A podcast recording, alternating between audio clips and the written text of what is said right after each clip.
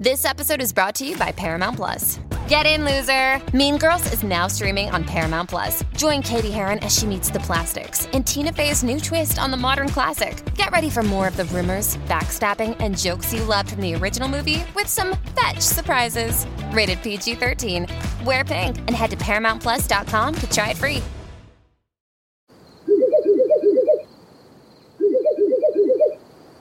La libertà ti sta chiamando. Sono arrivati gli incentivi Jeep. Oggi sei libero di scegliere Jeep Avenger, il suburbano più compatto di sempre, in versione elettrica, ibrida e benzina, tutte alla stessa rata. Gli incentivi Jeep ti aspettano. Corri in concessionaria, ora. Info su jeepofficial.it. Pronto? Voglio condividere con voi una riflessione che riguarda proprio l'essere umani. Ehm, infatti non, non, so neanche un po' come, come, prenderla perché è più facile quando magari eh, devo fare una recensione e, devo, e posso magari parlare con un certo tono, un certo ritmo. Invece ogni contesto ha, sua, ha le sue vesti in qualche modo.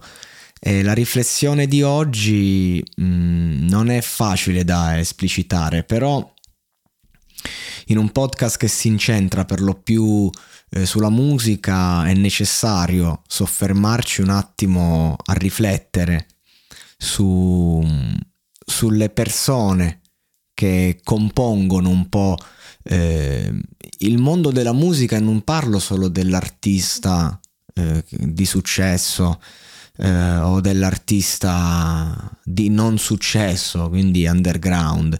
Parlo di, di tutti coloro che, che, sono artisti al di là della loro professione e del loro modo di, di vivere, di pensare. No?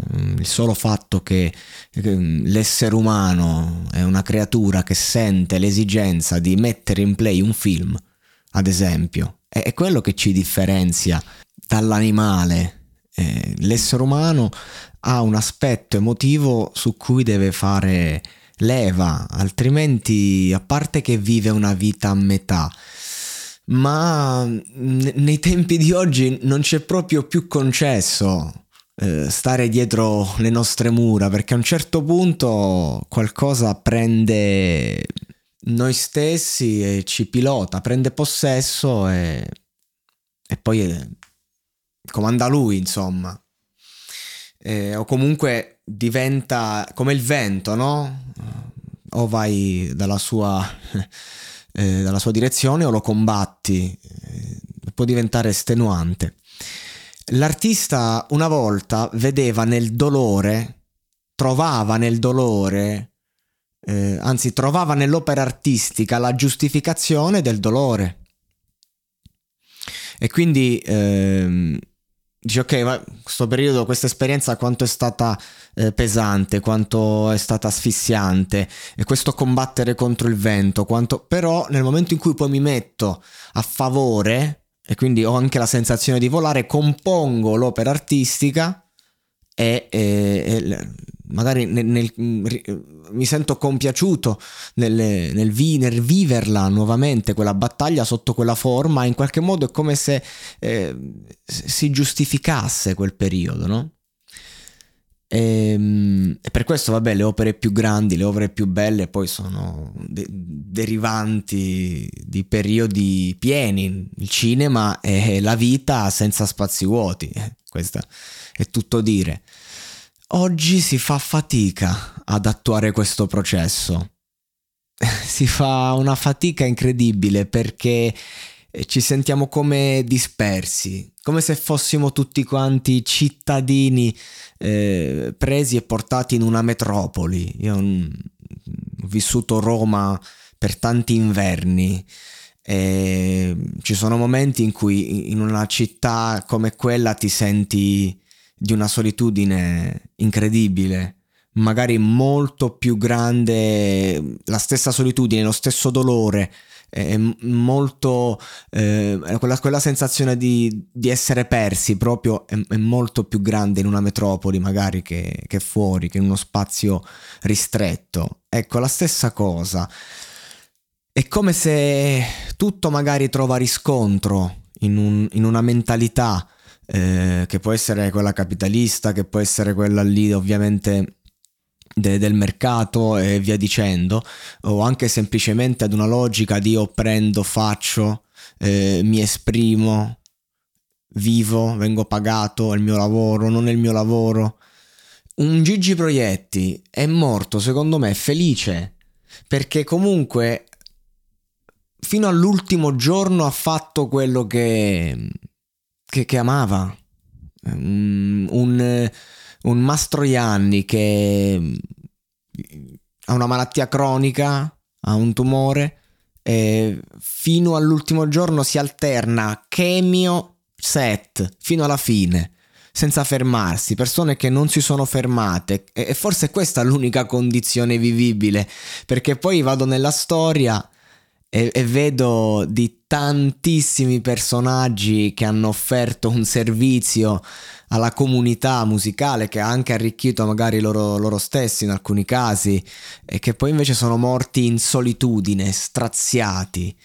Oggi se tu sei un artista indipendente, no? I, I, grandi sogni delle band dentro i garage che dice prima o poi eh, sfondiamo dal garage, facciamo. Oggi a meno che quel, in quel garage non ci sono i maneskin. Quanto ha senso? Quanto ha senso l'artista? Cioè io quando sento magari un gruppo rock che si esibisce in un contesto, magari in un locale, eh, e lì quanto ha senso magari il virtuosismo? Sì, ha senso per quelle eh, 10, 15, 20, 30 persone che sono lì e che si stanno divertendo. Ma quanto ti senti vuoto davanti a 20 persone, davanti a 50 persone, davanti a 300 persone oggi? Se tu facendo un fottuto post su Instagram dove comunque ti esibisci, qualunque sia il tuo profilo, comunque arrivi a tanta più gente. Il teatro. La, l'arte più bella da fare, dico che senso ha oggi? Sento poi cose, no? Abbiamo riportato i ragazzi in teatro, sì, ad ascoltare un'intervista. Eh, che è diverso. Non è che poi quei ragazzi tornano a vedere Shakespeare, che poi, cioè, anche i classici, insomma, magari si potesse eh, dare veramente spazio alla, alla compagnia teatrale, figura oggi estinta, come la figura della casa editrice, meno male visto lo sciacallaggio che c'è stato dietro quest'ultima, quest'ultimo settore, però insomma... Ehm,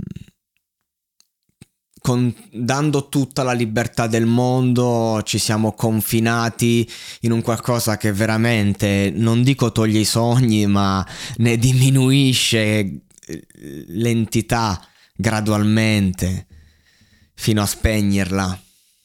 Mio padre è un artista, io penso che la sua paura più grande sia quella di morire solo, ehm, come ha, visto tanti suoi colleghi. In primis no? un Peppino Principe, il re della fisarmonica, uno che ci ha fatto i soldi, veramente, personaggio che è arrivato a chiunque. Um, è morto solo fondamentalmente. Mio padre lo andava a trovare, insomma.